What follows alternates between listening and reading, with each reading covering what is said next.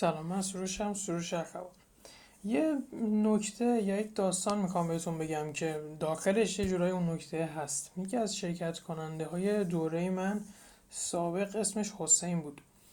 یک گروه نرم افزاری داشت. یه گروهی بودن واسه هم دیگه نرم با هم دیگه کار می‌کردن و نرم افزار کار می‌کردن.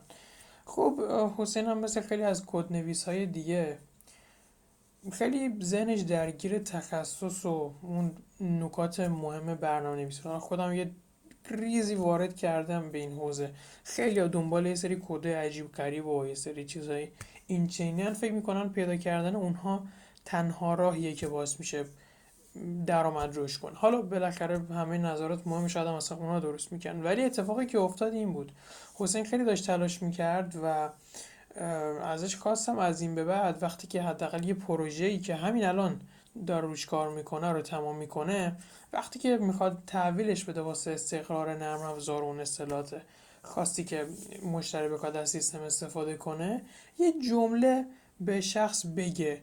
بله قبول دارم. اینو نمیشه نوشت. به راحتی شاید نشه نوشت ولی خب میشه گفت.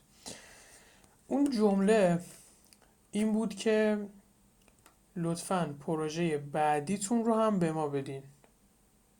همین. و فکر می‌کنم سه چهار روز الا یه هفته بعد وقتی که مشتری خاصی یه پروژه دیگر رو استارت بزنه زنگ زده بود به این حسین و گفته بود آقا یه پروژه دیگه برات دارم. برام انجام بده. این هم گفت باش.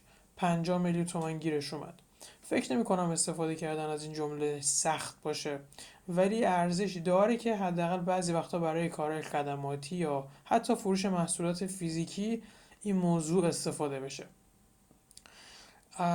اگر دوست داشتین توی کامنت برام بنویسید که چه زمانی برای کدوم مشتری احتمالی قراره از این نکته استفاده کنید. اگر هم دوست نداشتین حداقل یه سازوکار تعیین کنید که بگین کی من می‌خوام برای این موضوع اقدام عملی انجام بدم و این جمله رو استفاده کنم. مرسی که این وسو شنیدی.